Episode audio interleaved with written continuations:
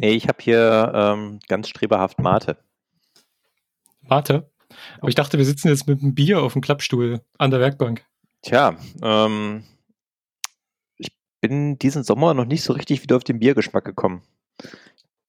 Ich, ich habe letzten, letzten Sommer dann relativ viel alkoholfrei getrunken, einfach weil ich Bock hatte, was anderes zu trinken.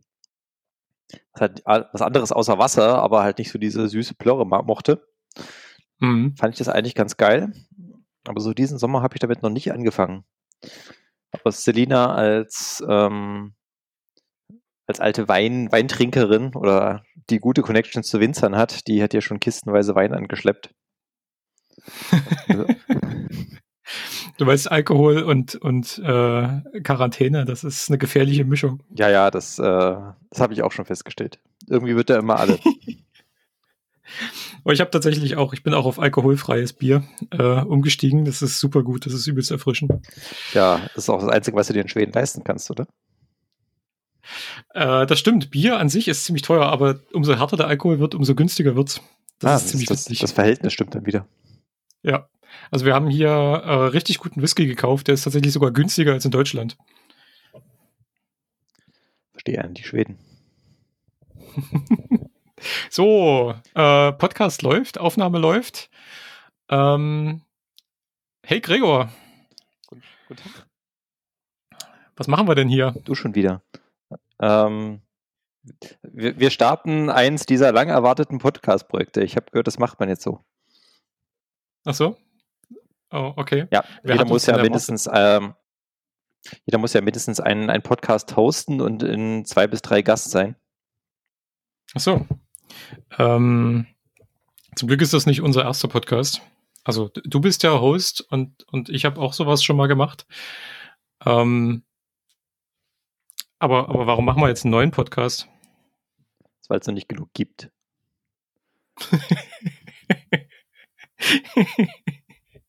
Das, äh, genau. Weil wir von unseren Arbeitgebern Maulkörper bekommen haben. Da dürfen wir nämlich gar nicht sagen, wie es wirklich ist. Sprich du nur für dich selbst. Alles scheiße. Dieses ganze Java und Skript und bah. Ich will meine. Command-Line genau. wieder haben. genau, wir sprechen hier auch nur über richtige Technik. Also nicht so JavaScript-Kram.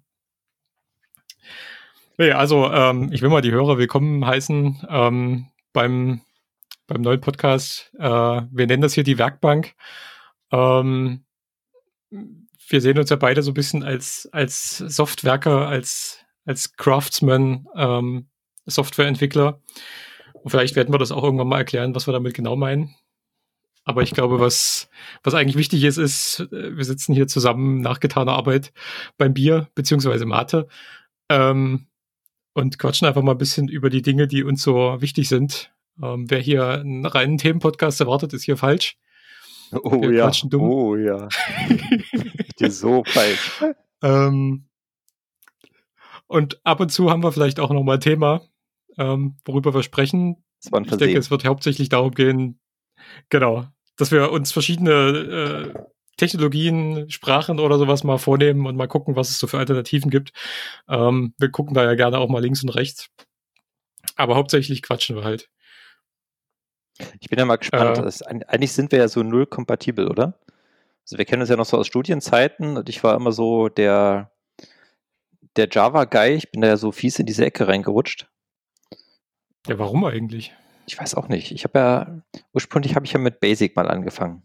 Und, und, dann irgendwann, irgendwann kam ich auf die verrückte Idee, damit Geld verdienen zu wollen und da hat man halt so Java gemacht. Wir mussten ja dann die Welt vor Kopol retten. Deswegen haben hm. wir alle hm. Java gelernt. Aber du weißt, mit Kobol hättest du auch einen Job fürs Leben. Das ist voll der Hammer, ey. Ich äh, komme ja aus einem Umfeld, wo durchaus noch Kobol-Entwickler in freier Wildbahn zu sichten sind. Und mhm. ich hatte jetzt erste, erste jüngere Kollegen, die gesagt haben, sie machen nach dem Studium nochmal einen drei Monate Kobol-Kurs, weil da die, die Einstiegsgehälter einfach viel besser sind. Ah, okay, krass. Und äh, man, man, sagte mir, es, es sei auch gar nicht so scheiße. Also es, es, es, es, gibt, es gibt wohl das, äh, das moderne Kobol und dann gibt es Kobol Classic. Und äh, natürlich machen die hippen Kids alle das moderne Kobol, weil bei dem Classic Kobol, da muss man immer am Anfang drei Leerzeichen drücken, habe ich mir erklären lassen. Also alle, okay. jede Zeile muss mit, den, muss mit drei Leerzeichen anfangen, weil ähm, da kommt die, die Nummer von der Zeile auf der Lochkarte rein. Ah, das ergibt wenigstens Sinn. Also ich meine, das kennst du ja aus deinem Java-Umfeld auch. Da hast du ja auch irgendwie erstmal 30 Zeilen Code, bevor du anfängst, was zu schreiben, oder? Ja, das, das sehe ich ja schon gar nicht mehr. Das macht ja alles meine sündhaft teure IDE. Es gibt doch ja. bestimmt auch eine Kobol-IDE. Ich lasse ich ja immer nur Code generieren und dann mache ich da irgendwelche Annotations dran und nenne das dann Programmieren. Ach so. Ach, deswegen Java. Mhm. Genau. Ähm, ja, wir sind da wenig kompatibel. Das heißt, das stimmt nicht. Ähm, tatsächlich muss ich auch Geld verdienen und das ist nun mal, macht man nun mal mit Java irgendwie. Ähm, aber ja, ich komme eigentlich aus einer ganz anderen Ecke. Wir haben ja schon mal Podcast zusammen gemacht. Da ging es um Erlangen und das ist so meine, meine Ecke. Äh, ich komme ja, ich habe ja diesen Riesenbogen genommen, nachdem wir gemeinsam studiert haben und uns gemeinsam durch, durch Java und Groovy ge, gewühlt haben. Habe ich erstmal einen Riesenbogen über Lisp gemacht. Ähm, Common Lisp und Closure und ein bisschen Ruby zwischendurch und äh, dann halt irgendwann auch Erlang und Elixir. Und jetzt irgendwie das letzte Jahr ganz, ganz viel Haskell. Ähm, aber alles ist immer so, ich sag mal, in kleinst, kleineren Projekten und eher so am Rande und interessengetrieben. Und das Geld verdienst du dann halt irgendwie doch im Java-Umfeld. Oder halt C oder sowas. Also. Ich, ich habe auch den Eindruck, du bist, du bist schon so eher der Lisp-Typ, ne? So im, im Geiste vergleichst du mal alles mit Lisp. Und wünschst es dir auch zu. Äh, es ist immer so, ah, stimmt, mh, hm, ja. ah, wo sind meine Tupel? Das ist doch, das ist doch ein Lisp. ja, das stimmt. Ich habe ähm, ich hab letztes Jahr eigentlich aus, äh, also ich habe letztes Jahr die Lambda Days besucht in Krakau, das ist eine super Veranstaltung. Ähm, da habe ich dann Haskell gelernt. Im Zuge dessen, ich habe hab ja nichts für Typen übrig, weil Lisp kennt ja nur einen Typen. Ähm, und er reicht ja auch. Und letztes Jahr Haskell gelernt und ich irgendwann so vor ungefähr einem halben Jahr habe ich dann angefangen, Lisp in Haskell zu implementieren, weil ich was Sinnvolles tun wollte. Was? Geht ziemlich gut. Das war das Sinnvolle. Ja, genau. Also ich, ich habe jetzt quasi einen Haskell, einen in Haskell geschriebenen Lisp-Compiler. Mit dem arbeite ich ganz gerne mal. Ähm, leider momentan nur privat. Das heißt, du hast dir, du hast dir Haskell genommen und hast dir sehr viel Mühe gegeben, die ganzen anderen Typen wieder loszuwerden. genau, ich habe quasi einen Lisp-Typen äh, implementiert, der schön meine, meine typenlosen Listen darstellen kann. Ja, Glückwunsch dazu. ich weiß ja noch, ähm, so irgendwann zu Studienzeiten äh, haben wir ja auch mal zusammengearbeitet. Und mhm. ähm, beim, beim berühmten ITFS. Ja, wer kennt es nicht? Ähm, wir haben ja mal zusammen dieses ITFS-Portal geschrieben, so meine, meine allererste Webanwendung. Äh, mhm. Ich habe voller Entsetzen gesehen, dass die scheinbar immer noch online ist. Ja, das stimmt. Das ist, wie lange ist das jetzt her? Das ist 15 Jahre her oder 14 Jahre oder sowas? Ah, keine das Ahnung. ewig her. Bestimmt. Das Design haben sie, glaube ich, auch nicht mehr gemacht seitdem. Und das war übrigens auch meine erste Webanwendung. Also so richtig als Anwendung, meine ich. Vorher, klar, Webseiten war irgendwie so ein bisschen was, was zusammengeklöppelt, aber so eine richtige Anwendung mit, mit Backend und, und Service dahinter und so, das war auch meine erste. Und die scheint ja aber gar nicht so schlecht gewesen zu sein, wenn die immer noch läuft. Oder die haben sich an den Schmerz gewöhnt. Ja, oder sie war so schlecht, dass sie es immer noch nicht geschafft haben, sie abzulösen. Aber zu tief reingefressen. Ich weiß noch, ähm, einer meiner ersten Überlegungen war ja, naja, ähm, es muss ja schon irgendwie was Leichtgewichtiges sein, weil äh, das muss ja jetzt erstmal, das, wir wollen ja schnell vorankommen, wie das halt immer so am Anfang eines Projektes ist. Mhm. Und äh, ja. dann muss es aber auch irgendwie mit Java gehen, weil da rennen ja an der Uni, an der Uni lernt man ja Java, weil die Eltern schicken da einen ja hin, damit man mal was Richtiges wird. Kann man ja nicht mit Genau, du musst ja auch, du musst ja auch irgendwie deine UML-Diagramme umsetzen können. Genau, also ich, ich weiß, dich haben sie dann mit Lisp radikalisiert, aber äh, die meisten von Scheme. Scheme war das Geile. Ah, stimmt. Ah, das ist doch Lisp, oder? Oh, jetzt, jetzt, jetzt haben wir sie alle Lisp, gemacht. Ja, aber, aber, aber ähm, Scheme war tatsächlich meine erste Berührung, ja. Naja, und äh, da kam wir dann auf die Idee, dieses, dieses berühmte Grails-Framework zu nehmen. So dieses, dieser opinionated Schnitt von Spring und Hibernate und was man da halt damals alles so gemacht hat, war, war glaube ich, mhm. furchtbar cool zu der Zeit. Und da halt noch irgendwie Groovy obendrauf.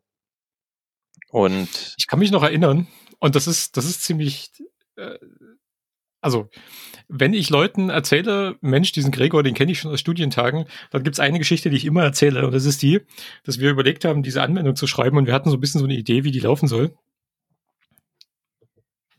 Ähm, und ich weiß noch, du bist in die Bibliothek gegangen und hast da so ein Groovy on Grails Buch ausgeliehen aus der, aus der, aus der Uni-Bibliothek und kamst, also irgendwie hast du jetzt Donnerstag oder so ausgeliehen und kamst irgendwie Montag wieder, hast gesagt, so lass uns das Ding mal schreiben. Und ich saß so ein bisschen da wie, was?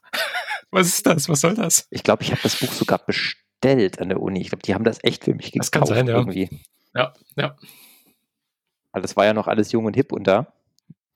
Und ich weiß, ich habe mich das damals war auch sehr beeindruckend. Ich habe mich da auch voll reingenördet. Also ich habe dann irgendwie das, das neu aufkommende Grails Magazin von dem, ist ja so ein Franzose, ne? dieser Graham Roche. Graham Rocher, ja, jetzt, ich habe wahrscheinlich gerade voll seinen Namen dahin gemetzelt. der macht das ja. Mit Namen bin ich ganz schlecht. Ich glaub, weiß gar nicht, ob der das immer noch macht. Der ist dann irgendwie alles mal dann Richtung Pivotal abgetaucht und äh, Groovy ist dann zu Apache sterben gegangen. Aber mhm. gute Frage. Was macht Grim Rush eigentlich gerade?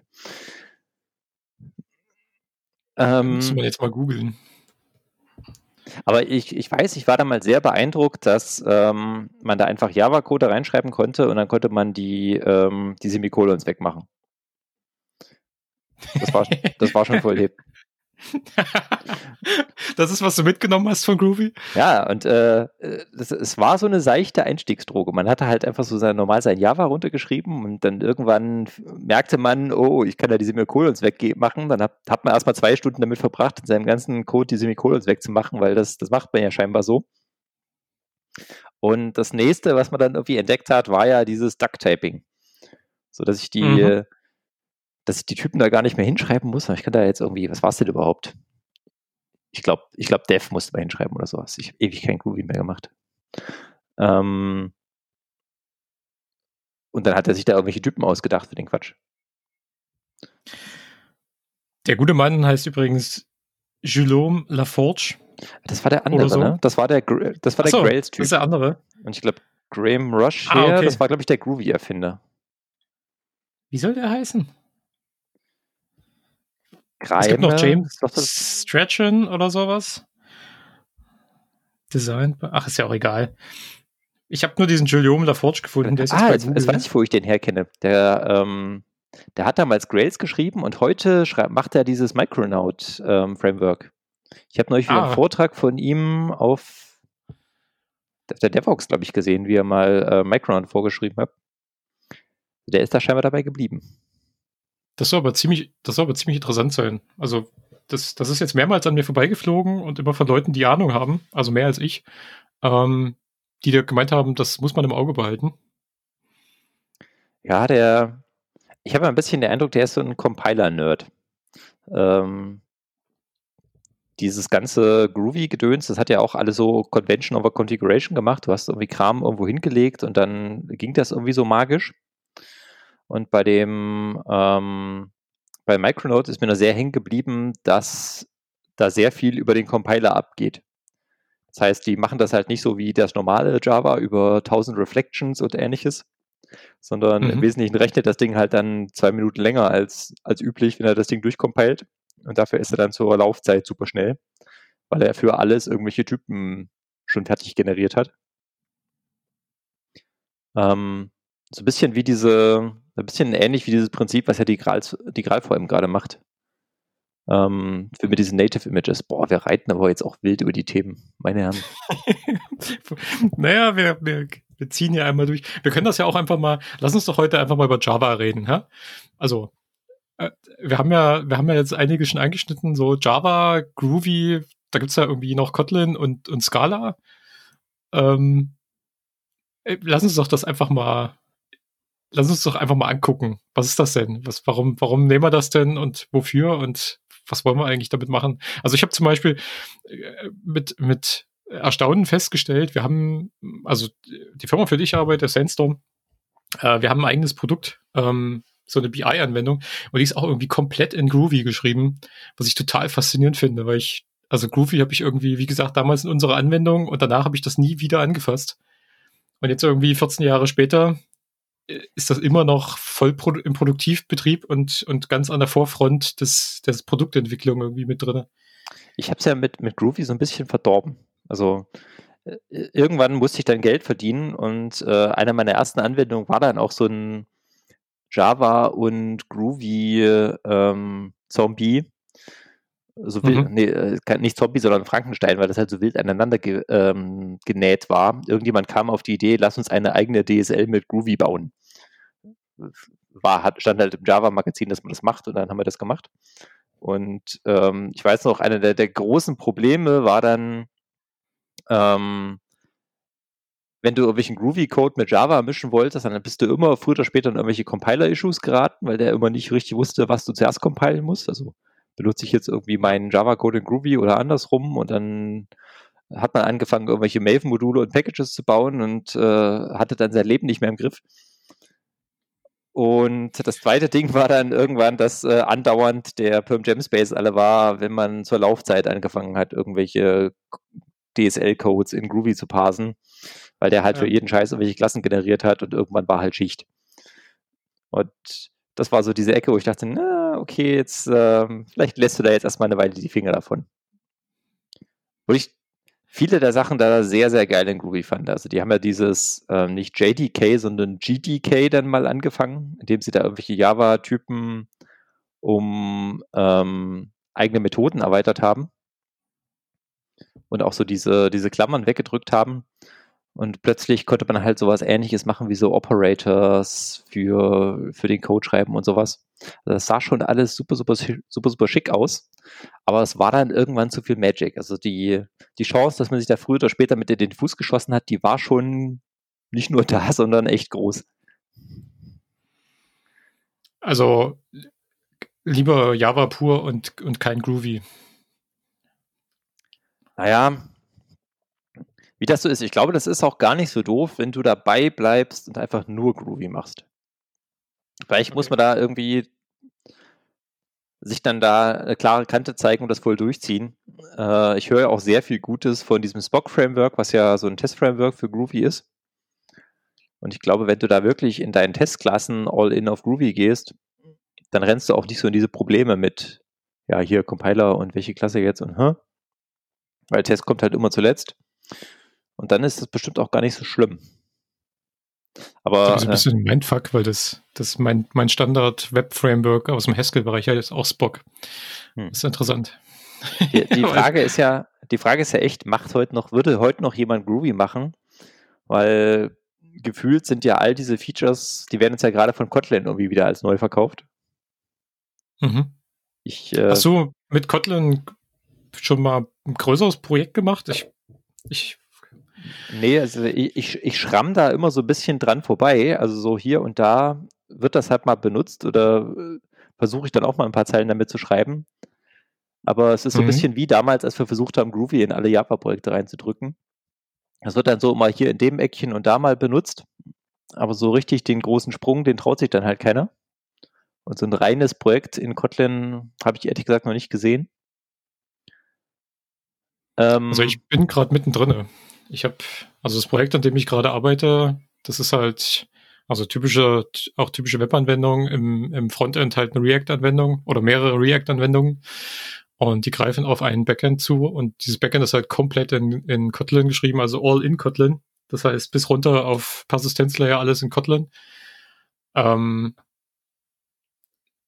das, ich, ich finde das schon ziemlich cool, aber eigentlich wollte ich aus, aus einer anderen Ecke kommen. Also ich habe halt irgendwie Anfang des Jahres mich relativ viel oder seit Anfang des Jahres relativ viel mit Scala auseinandergesetzt. Und wenn du aus der Ecke kommst, ist Kotlin cool, weil ähm, es halt einige Tricks von Scala auch kann. aber andererseits habe ich mir so ein bisschen das Gefühl, Kotlin ist so ein bisschen Java 2.0, also Java irgendwie nochmal neu erfunden ähm, mit, mit weniger Boilerplate. Also die Leute werden jetzt nicht mehr pro Zeile Code bezahlt, sondern halt pro, keine Ahnung, pro Klasse oder so. Und das, das ist halt irgendwie für mich der größte, also der größte Vorteil irgendwie ist, dass es sich moderner anfühlt, weil es weniger Code braucht, um dasselbe zu erreichen.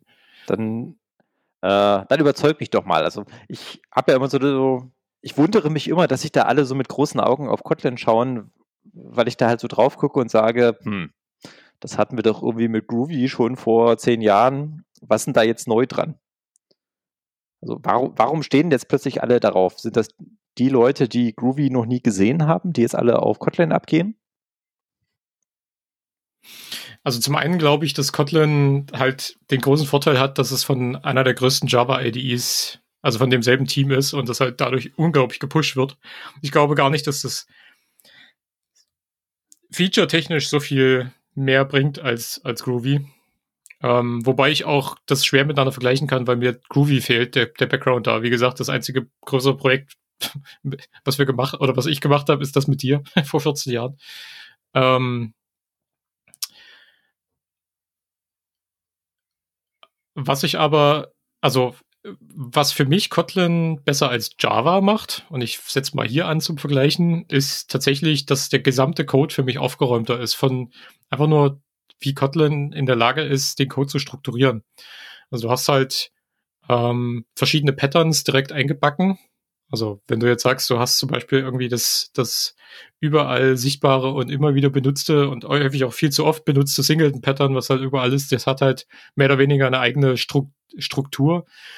Ähm, anstatt von einer Class bringst du da halt äh, dein Object rein, was halt dann dein Singleton ist. Ähm, das stimmt nicht ganz. Ein Object ist eigentlich ein, ein Static, äh, eine Static Class, ähm, wird aber halt dann häufig benutzt wie so ein Singleton.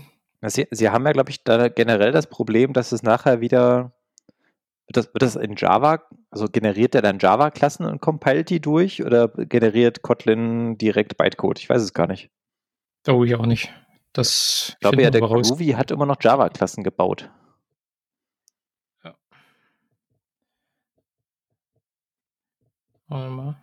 Was war denn für dich, was war denn für dich der wichtige Punkt Groovy? Also warum würdest du Groovy benutzen und nicht Java? Ich, ich störe mich, glaube ich, nicht mal so wahnsinnig daran, dass Java ja relativ gesprächig ist. Also das ist ja, wenn man ein bisschen was in Java schreibt, dann sieht das halt immer sehr lang aus. Ähm, das, du hast sehr viel Syntactic Sugar in Groovy. Das ist, glaube ich, nicht mal das, worum es mir gehen würde. Ich muss sagen, was ich tatsächlich sehr nett fand in Groovy, war halt dieses Duck-Typing. Manchmal ist halt dieses Typsystem doch irgendwie ein bisschen im Weg. Das liegt wahrscheinlich auch daran, dass, sich die, dass man sich irgendwann ein bisschen verkünstelt und aus jedem Quatsch irgendeine Klasse macht und sich dann wundert, warum man dann ständig, wenn man dann irgendwie mal ein neues Feld braucht, ähm, wieder tonnenweise Code dazu schreiben muss. Ja. Wenn man tatsächlich mal schnell unterwegs ist, fand ich das in Groovy sehr, sehr angenehm. Dass man das einfach mal irgendwas runterschreiben konnte und das ging dann. Ähm, das ist dann relativ schnell auch wieder zum Fluch geworden, wenn dir dann irgendwelche Runtime-Fehler um die Ohren geflogen ja. sind, weil jetzt irgendwelche Methoden fehlten oder du da ein Typo drin hattest und äh, irgendwas großgeschrieben hast, was nicht hätte großgeschrieben werden sollen. Aber äh, das finde ich sehr, fand ich sehr nett. Und äh, wir haben in diesem, äh, nicht in dem Projekt, was wir zusammen gemacht haben, sondern bei dem ersten Projekt dann ja wirklich noch so eine eigene ähm, domänenspezifische Sprache damit implementiert und das sah schon sehr nice aus. Also die Idee war schon nicht schlecht und Spock zeigt ja auch, dass da echt Potenzial drin steht. Also dieses, wir machen jetzt eine domänenspezifische Sprache und das kann dann der Fachbereich viel besser benutzen als irgendwelche GUIs und sowas. Das ist natürlich alles Lüge und wenn euch das jemand erzählt, dann lauft weg. Äh, aber für, für Leute, die wissen, was sie tun, wie halt zum Beispiel Tester, die dann darüber ihre Tests beschreiben, ähm, hat das schon sehr viel Schönes. Also man kann da halt, wenn man einmal so, eine, so, ein Set an Vokabular zusammengeklickert hat, wirklich sehr ausdrucksstark sagen, was man eigentlich machen möchte. Vielleicht geht, geht das auch ein bisschen in dieselbe Kerbe, die du meintest, mit es, es spricht zu dir, der Code. Also grundsätzlich, ähm, dieses Duck-Typing ist was, womit ich inzwischen ein bisschen Probleme habe. Ich bin inzwischen an, eher an dem Punkt, wo ich Dinge ganz explizit mache und auch gerne explizit mache. Und zwar nicht, weil ich masochistisch veranlagt bin, sondern weil ich den Code halt in einem halben Jahr wahrscheinlich nochmal anfassen muss. Und ich die Krise kriege, wenn ich auf ein Stück Code gucke und raten muss, was genau da eigentlich gerade passiert. Also welche Typen da aufeinandertreffen. Ähm, welche Klassen da vielleicht dahinter stehen. Und ich bin irgendwie jetzt nach, keine Ahnung, 15 Jahren Softwareentwicklung echt an dem Punkt, wo ich sage, ich, ich will gerne lieber verbosen Code, der mir erzählt, was er da tut, als schnell mal was hinschreiben. Aber jetzt, Achtung, jetzt gewagte These. Ähm, man guckt doch immer so nach dem, was man sonst in seiner, in seiner Alltagssprache nicht so wirklich hat. Also die Java-Leute, die schielen da so ganz verschämt Richtung Type Inference und was man denn noch so machen könnte. Und äh, die ganzen JavaScript-Entwickler, die fangen dann plötzlich an, sich mit TypeScript selber zu geißeln und für alles Interfaces zu schreiben.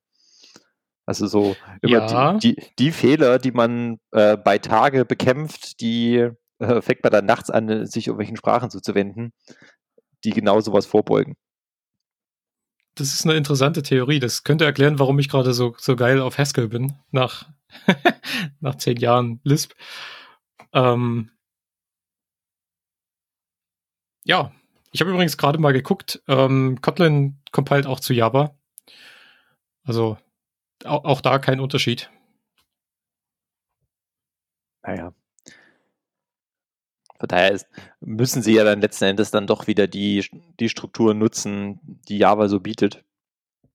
Und sich dann halt relativ viel Sugar drumherum einfallen lassen, wie sie das da so hinbekommen. Ich, äh, Java 14 hat ja da diese, diese angekündigten Record Classes, die also dann wahrscheinlich so diese Lombok-Killer sein werden, wo man äh, sich ja. tatsächlich die Getter und Setter alle sparen kann und irgendwelche Bilder oben drauf schnallen kann. Ähm, ich, ich sehe da eher, dass Java da gerade so ein bisschen guckt, was so rundherum um sie passiert ist und was sich manche Leute haben einfallen lassen und das jetzt einsammelt und in die Sprache einbaut.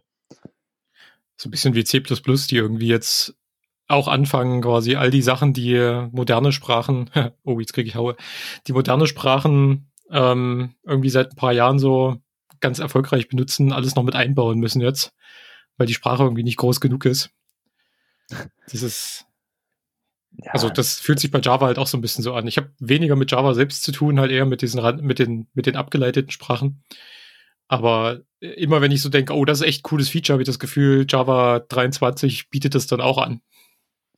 Ich, ist immer die Frage, was die Leute dann sich so von der nächsten Version ihrer Sprache erwarten. Sind es jetzt irgendwelche neuen, neuen Features wie das 43. Concurrency-Modell? Oder wollen sie lieber Syntactic Sugar? Und ich glaube, die meisten wollen dann halt irgendwie Syntactic Sugar haben. Mit. Warum muss ich die Typen da immer hinschreiben? Kann ich da nicht let hinschreiben? Kann ich nicht die Klammern weglassen und sowas? Ja. Und ähm, ich weiß ja nicht, vielleicht ist es der, sp spricht da der alte Mann aus mir, aber ich finde, es macht halt die Sprachen zum Teil ein bisschen unzugänglicher. Also gerade wenn man so als, ähm, als Neuer an so eine Sprache rankommt oder als Neue in so ein Projekt dazukommt, wo so ein komplett anderer Sprachstil verwendet wird, wie man gewohnt ist, guckt man auf den Code und denkt sich erstmal, was geht denn hier ab? Also ich find, bin tatsächlich Fan davon, dass es relativ wenig ähm, Arten gibt, wie etwa ein paar Dinge zu tun. So der Anti-Pearl-Way. Bisschen wie der alte Perl-Ansatz. Perl kann alles, aber du hast, wenn du Pech hast, hast du halt zwei Perl-Programme, die sich gegenseitig nicht verstehen. Ja. Und ähm, ist, eigentlich, ist eigentlich schade, ja. Du hast, also jetzt nochmal Analogie zur Werkbank. Ich meine, ich, ich glaube, wir sind uns da sehr ähnlich. Wir stehen so auf, nicht auf das Werkzeug, das alles kann. Wir wollen nicht den KitchenAid in unserer Werkstatt, sondern wir wollen halt gerne ein, irgendwie einen ordentlichen Maulschlüssel und einen ordentlichen Hammer und ich will den Maulschlüssel halt nicht nehmen, um einen Nagel in die Wand zu drehen. Das weiß ich nicht mal. Also ähm, meine zweite Liebe ist ja so ein bisschen Python, was ja echt als Sprache, also als, als Sprachnerd findest du das wahrscheinlich ganz furchtbar. ja. Aber das ist ja so ein bisschen das, das Multitool von allem, ne? So das Schweizer Taschenmesser, niemand würde damit auf die Idee kommen, sein Haus zu bauen, aber es ist halt super cool, mal eins dabei zu haben, wenn man mal schnell irgendwas erledigen will. Mhm.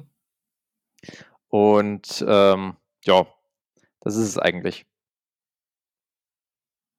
Die, die, okay. gro die große Frage ist jetzt eigentlich, ähm, möchte ich jetzt eigentlich noch Java, möchte ich jetzt noch viel Java machen? Also wenn man das jetzt mal über zehn Jahre durchgemacht hat, äh, fange ich durchaus an, mich nach anderen Sprachen zu sehen und ich erwische mich, dass ich äh, relativ viele dieser neuen JVM-Sprachen auslasse, weil ich sage, ja, nee, komm, das ist dann doch letztendlich wieder irgendwie Java, eigentlich will ich was anderes machen. Naja, du hast halt den, den JVM-Unterbau, mit dem du halt immer irgendwie zu tun hast. Ne? Also selbst in einer Sprache, die halt wirklich ganz weit weg ist von Java, die, zum Beispiel Clojure. Clojure ist halt eine Sprache, die, die ich viel benutzt habe, jahrelang benutzt habe und die halt ein Lisp ist in Reinform. Und du kommst mit Java, also kommst mit Java in Kontakt. Du hast auch, du kannst auch direkt Java Libraries benutzen, wenn du das gerne möchtest. Ähm, aber das fühlt sich immer irgendwie dreckig an, wenn du das tust. Das heißt, wenn du halt rein Closure-Code schreibst, der, der irgendwie sich gut anfühlt, dann bist du halt ganz weit weg von Java.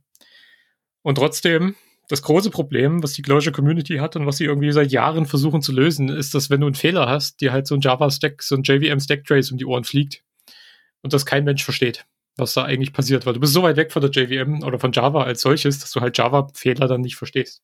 Ich hatte das Problem mit, ähm Apache Spark, was ja so ein, ja. Ähm, was ist das eigentlich? So ein, ein, ein, Date, ein Data-Toolkit ist. Ich kann da irgendwelche wissenschaftlichen Berechnungen ja. machen. Keine Ahnung, was jetzt der offizielle Beweg ist, ob es jetzt irgendein Big Data oder Analytics-Tool ist, keine Ahnung.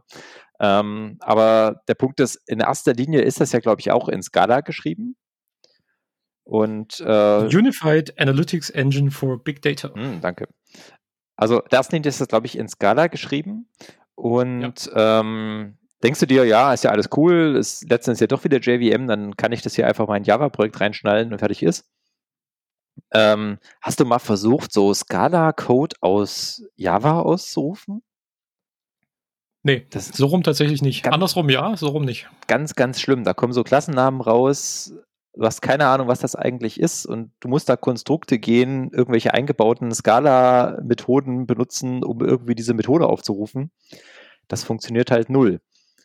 Und äh, ja, vielleicht hast du recht. Denn? Diese JVM-Sprachen haben zum Teil echt nicht mehr so viel gemein miteinander, außer dass halt Java vielleicht noch das kleinste gemeinsame Vielfache ist.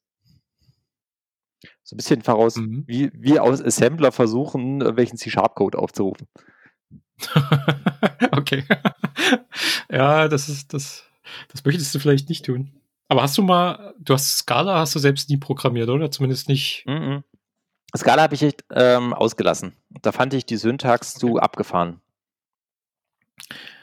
Also, ich, ich muss sagen, nach, nach einem Jahr Haskell und dann in Scala reinkommen, also ich bin quasi äh, direkt durch meine Haskell-Nutzung in Scala reingekommen, weil wir einen einen potenziellen Kunden ähm, hatten, der selbst ganz viel im Scala-Bereich gemacht hat und dort halt vor allem Cuts benutzt hat. Das ist so eine Category Theory Library.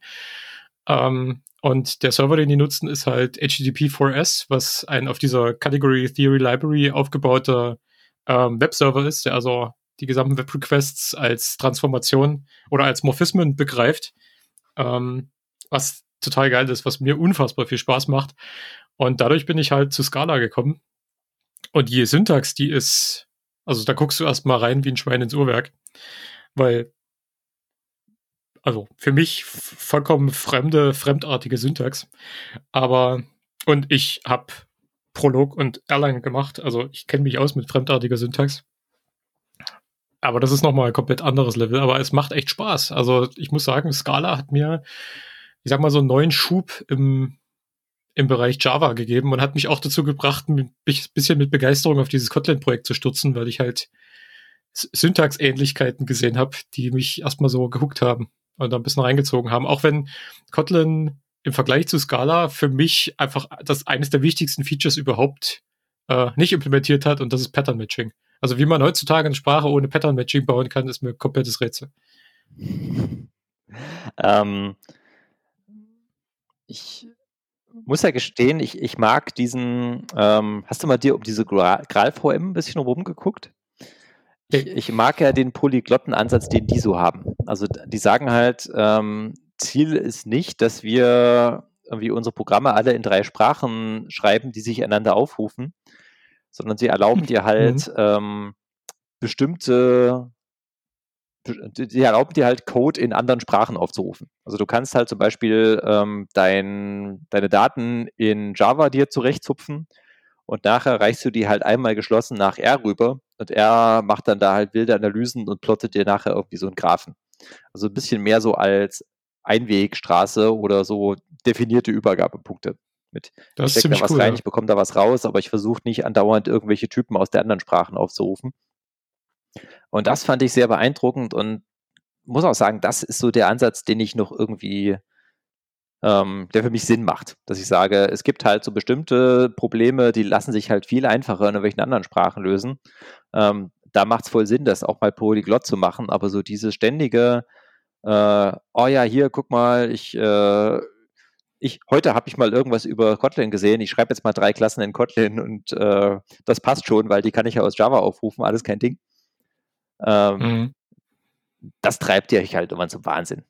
Wenn du so drei, drei, drei Ecken in deinen Stack reinklickst und plötzlich bist du in einer ganz anderen Programmi- Programmiersprache gefangen, da drehst du doch dann irgendwann durch. Hast du das in deinem Alltag häufiger? Ähm, häufig nicht unbedingt. Ähm, es kommt jetzt gefühlt öfter vor, dass dir Leute irgendwelche Libraries oder äh, gerade wenn du so externe Partner einbindest, die dir jetzt irgendwelche API-Clients andrehen, wo sie so vergessen haben, ordentliche APIs zu schreiben.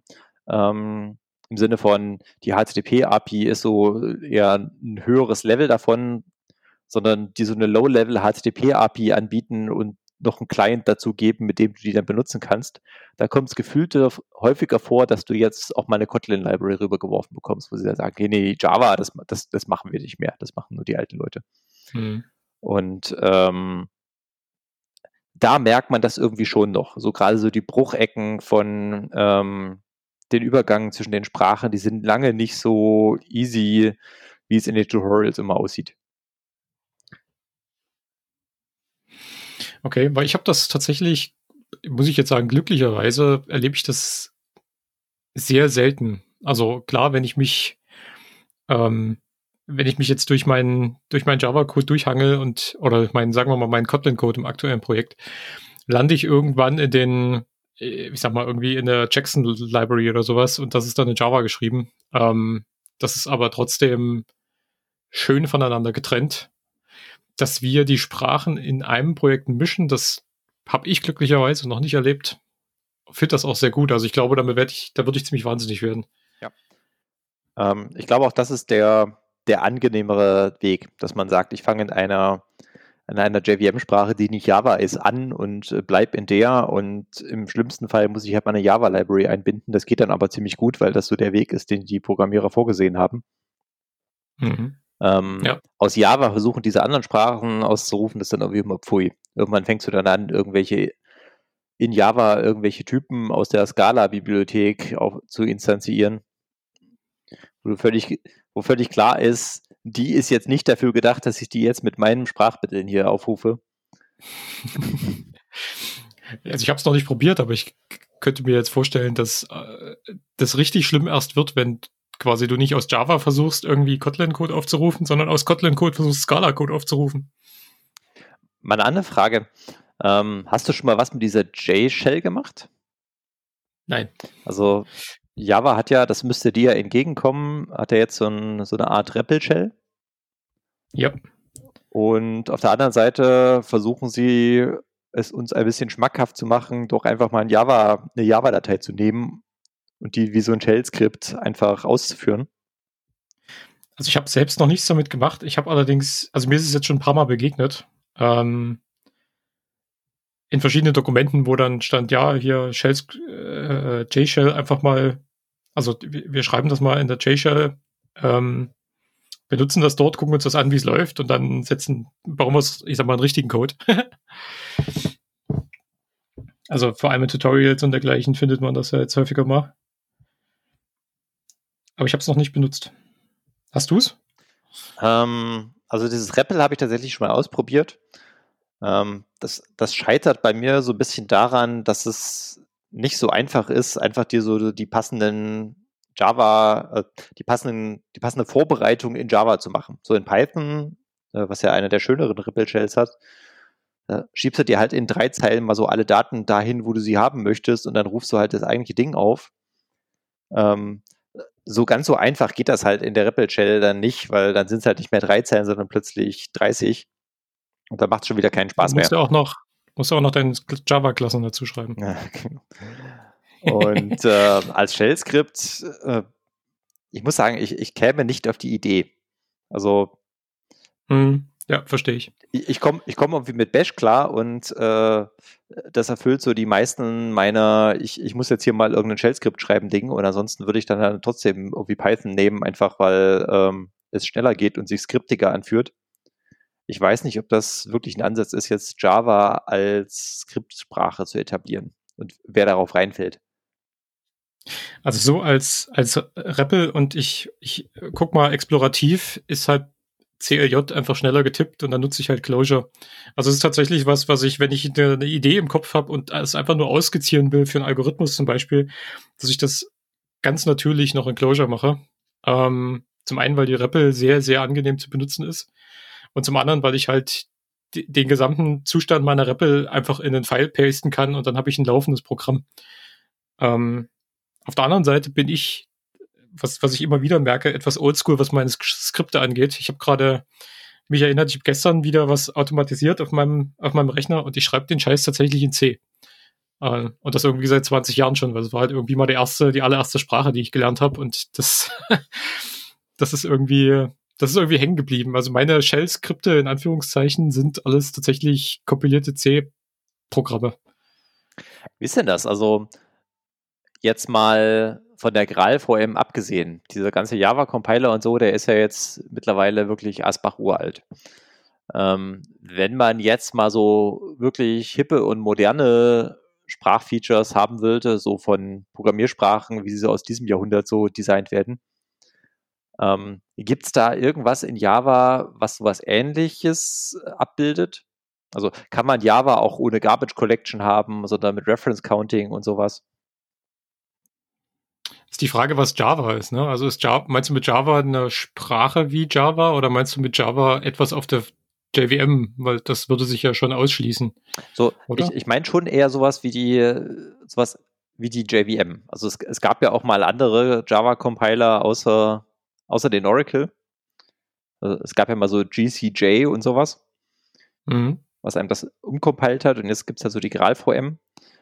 Ähm, die ja auch keinen Garbage Collector benutzt, wenn ich mich recht erinnere, sondern das auch über wie Reference Counting erledigt. Aber ähm, davon merkt man ja nicht wirklich was, sondern das versteckt ja dann alles der Compiler unten drunter. Genauso so Concurrency, da gibt es ja auch nur die, die Methoden, die einem das, ähm, das Java, das JDK mitbringt, was ja so eines der dicksten Standard-Libraries ist, die man so kennt wenn man so da daneben die, Entschuldigung, wenn man daneben so das, ähm, die Standard Library von, von JavaScript zum Beispiel daneben hält, das ist ja dann irgendwie nix. Also ich, ich habe kurz mal mit, mit Scala Native gespielt. Äh, ich glaube aber, das kompiliert halt gerade nicht auf die JVM, sondern das kompiliert halt einfach auf nativ, mhm. nativ auf dein System. Das ist quasi genau das Gegenteil von dem, was du gerade gefragt hast. ähm, ich, ich ehrlich gesagt habe ich mir noch nie Gedanken darüber gemacht, eine JVM ohne, ohne Garbage Collector haben zu wollen. Also. Ja, ich, ähm, was ich glaube ich sagen wollte, was ich, was ich eben gerade versucht habe zusammenzustottern, war glaube ich, ähm, der, der Weg, moderne Sachen in die Sprache reinzuhebeln, ist ja bei Java immer mehr Kram in die Standard-Library reinzupacken und der, dem Compiler ein bisschen Syntaktik-Sugar beizubringen mhm. damit das nachher hip und modern aussieht. Siehe so ähm, dieses ganze funktionale Kram in Java. Da haben sie dann ja. eben einfach in die Standard-Library alle möglichen neuen Typen reingepackt und dem Compiler irgendwie dann dieses Erroring für äh, anonyme Klassen beigebracht und dann passte das schon irgendwie. Äh, wenn ich jetzt sowas in ähm, in modern haben wollte, gibt es das auch in anderen Ansätzen? Wahrscheinlich nicht, oder? Das ist schon so alles, wenn es im OpenJDK nicht drin ist, dann kennen wir das alles nicht. Ja, bin ich auch ziemlich sicher. Naja, dann behalte ich halt Werte Rust im Auge. ja, das äh, habe ich Ende letzten Jahres habe ich da ganz kurz mit geliebäugelt, aber dann, dann war zu wenig Zeit. Äh, wir wollten letztes Jahr mal ein, also so als Tool für unseren alltäglichen, unsere alltägliche Arbeit wollten wir so ein so ein Logger-Parser äh, schreiben, der uns unsere zigtausend Log-Files mal ordentlich aufarbeitet. Wir wollten das mal ganz in, in Rust schreiben. Das war meine einzige Berührung bisher. Ähm, aber ich weiß, dass, dass die, also ich bin in der, in der C++-Community äh, auch relativ aktiv, auch wenn ich in der Sprache sehr wenig mache, aber ich mag die Community. Und ich weiß, dass die so Rust als erste, ich sag mal so, als erste ernstzunehmende Konkurrenz irgendwie sehen. Also immer wieder, wenn du mit Leuten in C++ diskutierst, dann gibt's halt C++, das ist halt alles, das ist, das ist heilig und das ist die, das ist quasi die, die Sonne. Und da ist aber gerade quasi ein zweiter Stern irgendwie aufgegangen ja. oder am Aufgehen. Sehr schöner Vergleich. Also genau sowas würde ich mir ehrlich gesagt für Java wünschen. Und das ist, glaube ich, dann nicht Kotlin. Weil ähm, die Rust-Leute, die haben sich ja dann C und C angeguckt und gesagt, ja, komm, das, wie würden wir das denn alles heute machen? Wenn man mhm, da jetzt nochmal ja. neu ran müsste und ähm, haben das dann wirklich angefangen von Grund auf neu zu implementieren und sowas würde ich mir ehrlich gesagt für Java wünschen. So, vielleicht Aber hat das ja auch jemand auch gemacht und gesagt, wenn ich das jetzt das Gute daraus rausnehme, bleibt nichts mehr übrig, also mache ich dann doch lieber was anderes. Das ist die Frage. Das ist nochmal die Frage, ist, ist Java die Sprache oder die JVM? Und wenn du jetzt sagst, so, sowas wie die JVM, dann müssten wir jetzt nach einer anderen, nach einer anderen Maschine gucken. Also die also, JVM implementieren sie ja gerade im Wesentlichen neu. Also keine Ahnung, ob das der, der wirklich der Ansatz der Graal VM ist, die mhm. einmal die JVM neu und modern zu machen. Ähm, aber ja, vielleicht, vielleicht ist es das ja. Vielleicht ist ja die, genau dieses Native Imaging äh, das, was sie da probieren, nämlich diese ganze Runtime irgendwie mal loszuwerden. Das also ich fasse mal kurz dein, dein Bold Statement hier zusammen. Ist Graal VM ist für JVM das, was Rust für C ist. Naja, so weit würde ich gar nicht gehen, weil sie das ja versuchen, vor dir zu verstecken. Also irgendwie haben sie das geteilt. Sie sagen halt so für das Frontend, was, womit die Entwickler Kontakt haben, dafür kannst du ja alternative JVM-Sprachen benutzen. Und für das Backend, wo du dich dann irgendwann vielleicht auch mal gar nicht drum kümmern musst, ob das jetzt da läuft oder woanders, dafür machen wir halt irgendwie die Graal VM und in Kombination hast du dann vielleicht dann doch mal irgendwas Moderneres. Wenn wir dann mal Kotlin nativ auf der Graal VM haben oder sowas, vielleicht ist das ja genau das, wonach mir ist. Aber es, fühlt sich dann halt weniger radikal an, sondern so sehr bemüht darauf, alles mitzunehmen, was bisher so da war. Naja, aber C++, C ist so zehn Jahre älter als Java, oder? Also vielleicht braucht es einfach 2030. Ich weiß nicht, von wann ist C? So 70er? C ist noch älter, oder? C ist irgendwie, ja, Anfang der 70er, würde ich jetzt mal spontan sagen. Das, das haben sie ja dann versucht, irgendwie mit C zu beerben und es ist immer noch da und ich mir dann vorstelle, wie lange ich jetzt warten muss, bis es mal modernes Java-JVM gibt. 1972, guck an. Gar nicht schlecht. Irgendwer sagte mal ja, Java sei das neue Kobol. Ja. Und ähm, habe ich das nicht gesagt am Anfang? gut möglich. Und wenn ich jetzt so ranschaue, wie gut die Kobol-Entwickler mittlerweile verdienen, bleibe ich vielleicht dann doch lieber dabei. Ja, aber also ich muss sagen, also ich, ich ganz persönlich bin irgendwie so Typ, mir, mir wird dann langweilig. Also ich, ich weiß nicht, wie es dir da geht, aber wenn ich irgendwie das fünfte Projekt in derselben Sprache mache, da, da gehe ich irgendwie die Wände hoch. Ja, ich, ähm, auch wenn das jetzt ein bisschen despektierlich klingt, ich äh, finde das ja auch durchaus charmant, dass es ähm, bestimmte Dinge gibt, die einfach funktionieren und auf die man sich verlassen kann. Dass man jetzt nicht alle zehn Minuten sein Bildtool und sein Dependency Management Tool wechseln muss, weil äh, irgendwas Moderneres gerade um die Ecke gekommen ist oder die Sprache jetzt beschlossen hat, dass sie das nicht mehr supporten. Äh, das, das hat ja schon sehr viel Nettes. So als, ich muss jetzt hier mal Dinge geregelt kriegen und ich äh, muss auch jemandem glaubhaft vermitteln können, was, dass ich weiß, was ich da tue. Da ist Java schon nicht die verkehrteste Sprache für. Ja. Kann ich nicht widersprechen. Wofür, ich hatte ja, wir hatten ja mal kurz besprochen, so mal die, vielleicht ein bisschen einen Vergleich zu machen zwischen, was haben wir jetzt alles? Java, wir haben Groovy, wir haben Kotlin, wir haben Scala, wir haben Clojure.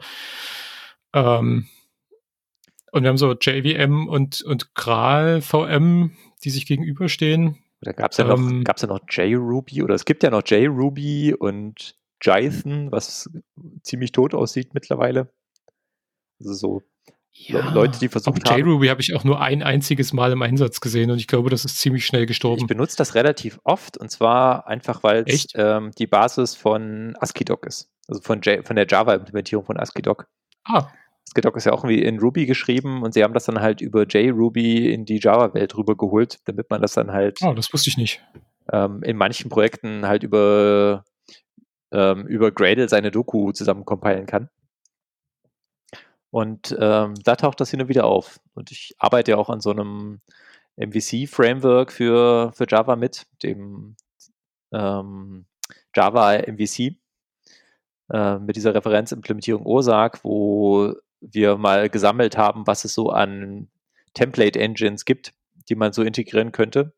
Und auf dem Weg sind wir auch über alles an, Mögliche drüber geflogen. Also so die ähm, Nashorn, ähm, Nashorn Schrägstich Rhino Implementierung von JavaScript auf der JVM und JRuby und Jython, also alle möglichen Sprachen, die man schon versucht hat, da irgendwie rüberzubringen, damit sie auf der JVM laufen.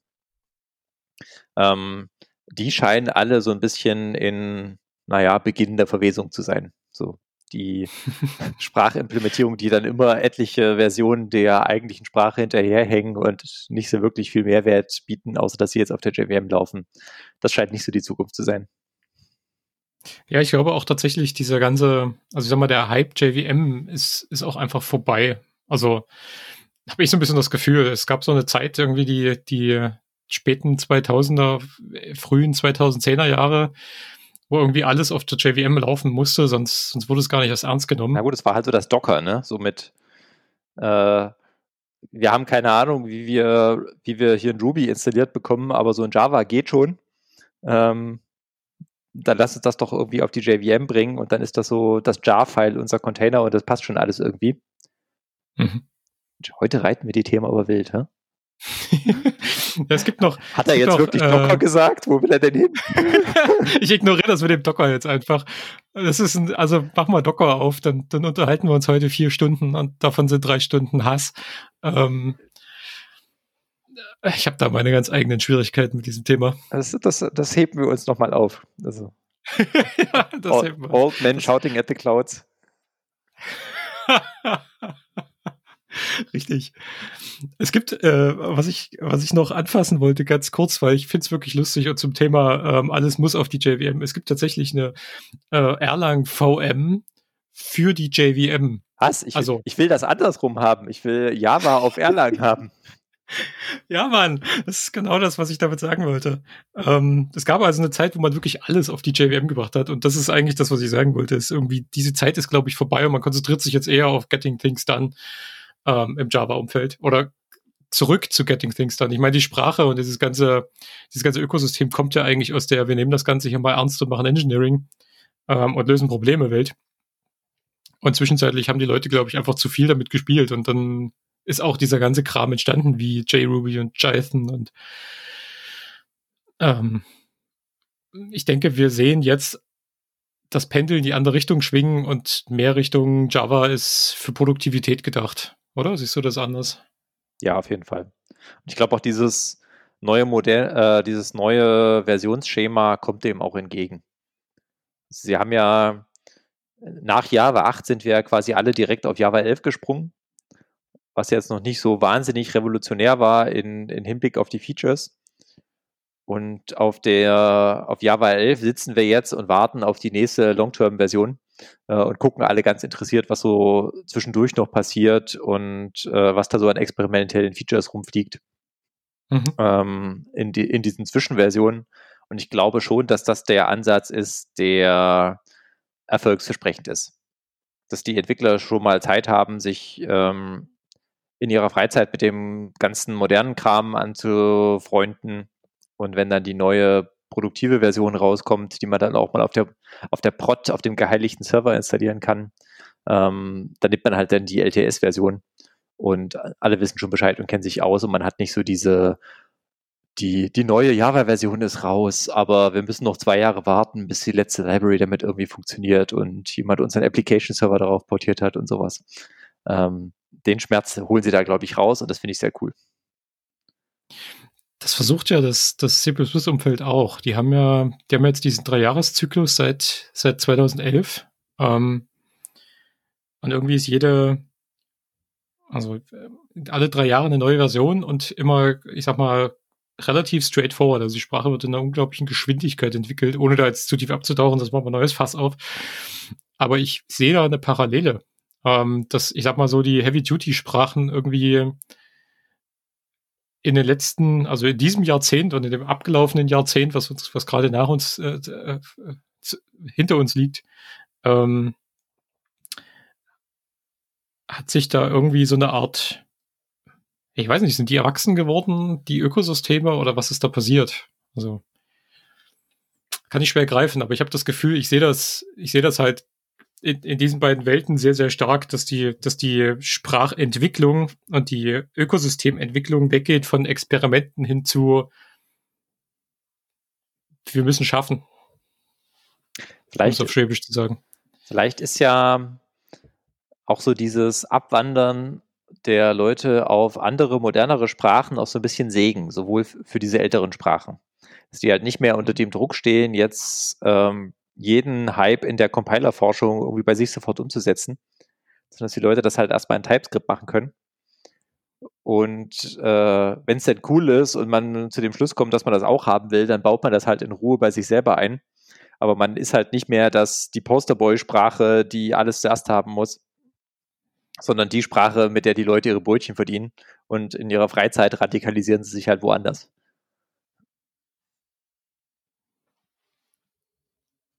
Das finde ich richtig guten Gedanken. Irgendwie macht der Java gerade übel sympathisch für mich. Aber nochmal noch mal eine, eine Frage an dich. Du, du bist, also für mich, du, wenn, ich, wenn ich eine Frage zu Java hätte, würde ich zu dir kommen. Deswegen äh, stelle ich dir jetzt mal eine Frage zu Java. Ähm, wir haben ja jetzt Java, Groovy, ich lasse mal jetzt die, die, die ganzen Sonderlinge wie JRuby und Python und sowas lasse ich jetzt mal raus. Aber Java, Groovy, Kotlin, Scala, Closure. Ähm, das sind fünf Sprachen, die ziemlich unterschiedlich sind. Ich, ich würde es gerne noch mal irgendwie zu, ein bisschen zusammenfassen und vielleicht katalogisieren. Was wären denn so die Sprachen, also für welche Aufgabe würdest du zu welcher Sprache greifen? Hast du da so ein Gefühl oder hast du darüber mal nachgedacht? Nee, glaube ich nicht. Ich bin auch nicht so wahnsinnig polyglott. Also wie gesagt, Scala habe ich ziemlich ausgelassen. Das ist, glaube ich, so die einer der extremeren Sprache, die so auf der JVM rumfliegt. Groovy und Kotlin scheinen mir sehr ähnlich zu sein. Also sie scheinen einfach ähnliche Ziele zu verfolgen, nämlich äh, ja, die Syntax von Java ein bisschen aufzupolieren und so ein paar Utility-Methoden einzufügen, die man sonst vermisst hat. Ja, Kotlin ist so ein bisschen Gro Groovy plus Lombok, oder? Ja, schon das, das ist ein schöner Vergleich. Also so diese, die Syntax von Groovy und die Features von Kotlin, äh, ah, nee, die Syntax von Groovy und die Features von Lombok, ähm, damit könnte ich mich gut anfreunden. Closure, Closure tanzt so ein bisschen aus der Reihe, oder? Das ist so die, der Versuch, dort mal wirklich eine komplett andere Sprache drauf zu kriegen. Das ist halt auch ein ganz eigenes Ökosystem. Also du kannst ja wirklich ähm, also es ist die jüngste Sprache auf der JVM, ich, oder? Ich, ich weiß gar nicht, wann Kotlin angefangen wurde zu entwickeln, aber es ist auf jeden Fall eine, eine der jüngeren. 2006 ist der erste Closure-Code entstanden. Ähm, und, und Closure ist halt ein ganz eigenes Ökosystem. Du kannst da wirklich vom, es gibt Datenbanken, die sind komplett in Closure geschrieben. Du kannst, es gibt Datenbank-DSLs, die sind in Closure. Es gibt, ähm, du, du kannst äh, deinen gesamten Code deiner Anwendung in Clojure schreiben mit Clojure Libraries, ohne eine einzige Java Library anzufassen. Ich glaube auch, ähm, das ist, äh, ich würde mal Rich Hickey unterstellen, dass das auch so einer seiner Ziele war, dass er sich einfach einen Scheiß um Kompatibilität zu Java als Sprache gekümmert hat, sondern sich einfach nur die JVM gekrallt hat und sein Kram darauf ja. Äh, getackert hat. Da gibt's auch ein, da gibt's auch tatsächlich einen Talk von ihm. Also ich kann alle Talks von Richicki empfehlen. Die sind richtig, richtig gut, auch wenn man nichts für Lisp übrig hat. Der macht sich sehr, sehr viele Gedanken um Softwareentwicklung. Ähm, und ich gucke die tatsächlich regelmäßig, aber nicht so schön kenne, einfach nur um, um mich mal zu erden. Ähm,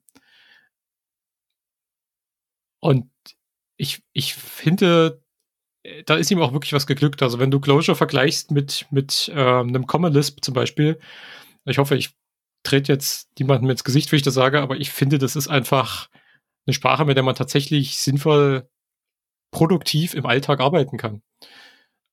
Wo, ich sag mal, auch zum Beispiel im Umfeld, in dem wir uns bewegen, im Beratungsumfeld, du auch in einer vernünftigen Zeit ein vernünftiges Ergebnis erreichen kannst, was du dann auch shippen kannst und im Produktivbetrieb geben kannst und dann hinterher vernünftig warten kannst. Und das halt ohne eine einzige Java-Library anfassen zu müssen. Also das ist tatsächlich, da gebe ich dir recht, das ist so ein Sonderling auf der JVM. Und da geht es auch wirklich nur um die JVM und nicht um Java. Und Scala? Hm. Scala ist ja ähnlich. Also zumindest, ich habe nicht so viel Erfahrung mit Scala. Also Closure eher so einige Jahre, also fast zehn. Ähm, Zur Geschichte, war, war, Scala eigentlich vor so diesen funktionalen Features von, von Java? Ja, ja, ja, ja, ja. Scala ist ziemlich alt. Scala ist irgendwie aus dem Jahr 2000 oder so. Das, ähm, das würde ja noch Sinn machen, dass das so der Versuch war, wirklich mal eine rein funktionale Sprache auf die JVM zu schnallen. Genau, und Scala kommt ja aus der anderen Richtung. Also Kotlin ist so ein bisschen, ähm, ich sag mal, die, die objektorientierten Features von, ja von, von Java genommen und um, um funktionale Features erweitert. Bei Scala ist es genau andersrum. Zumindest fühlt sich so an. Also du hast eine sehr, sehr funktionale Sprache, die halt so ein bisschen objektorientierte Features, also nicht bisschen, sondern sehr, sehr hardcore objektorientierte Features auch mitbringt. Aber die sind halt eher danach drauf designt, meiner Meinung nach. Also was bei Scala noch für mich zumindest wichtig ist, ist, dass es mit sehr viel Concurrency im, im Hinterkopf entwickelt worden zu sein scheint, ohne da jetzt die Geschichte zu genau zu kennen. Na gut, ich glaube, das ist so was, was funktionale Sprachen halt mitbringen.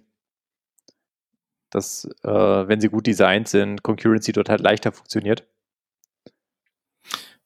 Ja, aber es macht nochmal einen Unterschied. Also es macht einen Unterschied, ob du jetzt halt wie Erlang zum Beispiel Concurrency an erster Stelle stellst und dann ist es zufällig funktional, weil es halt am einfachsten ist. Oder ob du eine funktionale Sprache baust und dir von vornherein auch Gedanken über Concurrency machst. Das macht schon einen Unterschied. Also du hast ja bei, also Scala zum Beispiel bringt ja das Actor-Model nicht, nicht Sprachen inhärent mit, sondern braucht halt da diese Acker-Library, mhm. die total, also die quasi kompletter Standard ist, die du irgendwie in jedem Projekt findest.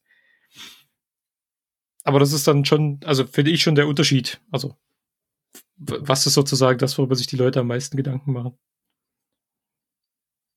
Ja. Übrigens auch Unterschied Scala und Kotlin. Kotlin kompiliert zu Java und Scala kompiliert zu J, also zu, direkt zum Java Bytecode. Wenn ich das so richtig im Kopf habe. Na gut, da wir nun kläglich gescheitert sind, die Sprachen da irgendwie einzuordnen. Und dann zu dem Schluss Ach, kam, dass,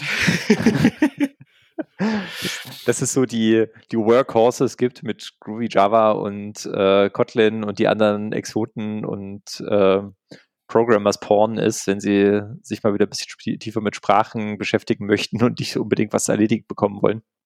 Wir tun gerade echt vielen also Leuten muss, sehr unrecht. Ja, ich muss auch sagen, sehe ich ein bisschen anders. Also für mich, also für mich ist zwischen Java, Groovy und Kotlin gibt es kaum einen Unterschied. Das ist für mich irgendwie so eine Suppe. Ähm, und vermutlich würde ich das nutzen bei, ich sag mal, wenn ich jetzt zum Beispiel einen konservativen Kunden habe, ähm, oder ich sag mal, ein, klingt jetzt blöd, aber ich sag mal so ein Standardproblem. Ähm, also mal eben ein Web-Backend hin, hinsetzen, dann würde ich halt Kotlin nehmen, weil Kotlin ist irgendwie für mich Java 2.0, also Java mit besserer Syntax. Und ähm, ich bin auch, was Java angeht, nicht so an der, an der Vorfront. Ich, ich kenne halt irgendwie Features von Java 11, aber frag mich nicht, was danach kommt. Das, das ist halt was, womit ich mich jetzt nicht so täglich auseinandersetze. Und für mich sind Scala und Closure ganz, also relativ klar einzuordnen. Also wenn ich zum Beispiel halt ein sehr, sehr starkes, typisiertes System habe, bei dem ich mir halt Gedanken über Kategorien mache und dort halt, wenn, wenn mein Problem in der, oder wenn mein Problem dafür gedacht ist, es mit Morphismen zu lösen, ähm, dann ist Scala eine super Sprache. Und dann würde ich Scala wahrscheinlich sogar Haskell vorziehen, jetzt im, ich sag mal, Kundeneinsatz für den Kunden, weil du einfach mehr, wesentlich mehr Entwickler dafür findest, als du Haskell-Entwickler findest. Und dadurch, dass du halt das Java-Ökosystem irgendwie noch drumherum backen kannst, kannst du halt relativ guten Wert liefern für den Kunden. Und Clojure ist für mich, Clojure ist für mich eine, eine explorative Sprache. Also ich bin in der Lage, unglaublich schnell in Clojure ein System hinzustellen. Ähm, und das selbst in Domänen oder in Problembereichen, in denen ich mich überhaupt nicht auskenne, weil ich dort halt quasi die REPL aufmache und anfange, mein Hirn auszukippen. Wobei das, das macht ja so ein bisschen zu so einer Singleplayer-Sprache, oder? Also so mit mehreren Leuten zusammen versuchen, Clojure zu entwickeln, wenn die Domäne nicht gut genug geteilt ist, stelle ich mir dann sehr schwierig vor. Du musst, also was du brauchst, um, um Clojure wirklich gut zu teilen, ist Leute, die verstanden haben, wie funktionale Programmierung funktioniert und wie Composability funktioniert. Also du musst beim Schreiben deines Clojure-Codes permanent darüber nachdenken, wie du den, wie du den Kram am Ende zusammensteckst. Es ist halt, ich sag mal, nicht so einfach wie jetzt in, also ich sag mal, nicht so simpel wie jetzt in Klassen zu denken, wenn du Objektorientierung gewöhnt bist, für jemanden, der wie ich sich einfach viele Jahre im FP-Feld bewegt hat, ist das viel einfacher als in Klassen zu denken. Also ich mache immer noch den, ich habe mich neulich wieder erwischt dabei, dass ich irgendwie ein, eine Klasse geschrieben habe und dann irgendwie ein, dazu noch einen Klasse-Manager. Ähm, einfach nur, weil ich quasi zu viel geteilt habe. Weißt du, ich meine, OP ja. nicht verstanden. So. Ähm, und dann lese ich mir das durch und denke mir, na, du bist ja ein Depp. da kann sich ja die Klasse selbst drum kümmern. Und ich glaube tatsächlich, hier liegt die, also um hier einen Multiplayer draus zu machen, ähm, also hier meint Closure, ist wie in allen funktionalen Sprachen, du brauchst halt Leute, die auch ein bisschen Ahnung davon haben, wie funktionale Konzepte eigentlich funktionieren und wie du einen funktionalen Daten, Datentyp aufbaust. Ähm, es geht ja eigentlich nur darum, es geht ja eigentlich bei funktionaler Programmierung immer nur darum, Daten zu transformieren von äh, anstatt sie zu modifizieren, transformierst du sie von deinem Ausgangspunkt zu deinem Zielpunkt. Und dazwischen sind deine Transformationsschritte. Und wenn du anhand deiner Transformationsschritte deinen Arbeitsprozess, also deine Arbeit aufteilst und Pakete baust, kannst du das genauso im Team bauen, wie im, ich sag mal, mit Java auch. Nur dass Java halt, du wissen musst, wer, wer morpht was und bei Clojure musst du wissen, wer ist nach wem an der Reihe. Ich sehe schon. Ich muss mich mal von dir wieder auf den neuesten Stand bei funktionaler Programmierung bringen lassen. hey, wir haben ja noch ein paar Episoden vor uns. Vielleicht machen wir dazu mal eine. Gute Idee. Na gut, äh, ich habe ja so ein bisschen Angst, noch in diese Ecke mit Frameworks abzubiegen. Vielleicht lassen wir das auch einfach, oder? Also so mit ich würde sagen, JE das ist auch ein super Thema für Rails und bla. Und, das ist ein super Thema für, für eine der nächsten Folgen. Cliffhanger. Na gut. dann, dann lassen wir das hier an der Ecke gut sein, oder? Auf jeden Fall. Es hat mir eine wahnsinnige Freude gemacht. Ähm, ich freue mich auf, aufs nächste Mal. Und ich danke euch allen fürs Zuhören. Bye bye. Mach's gut.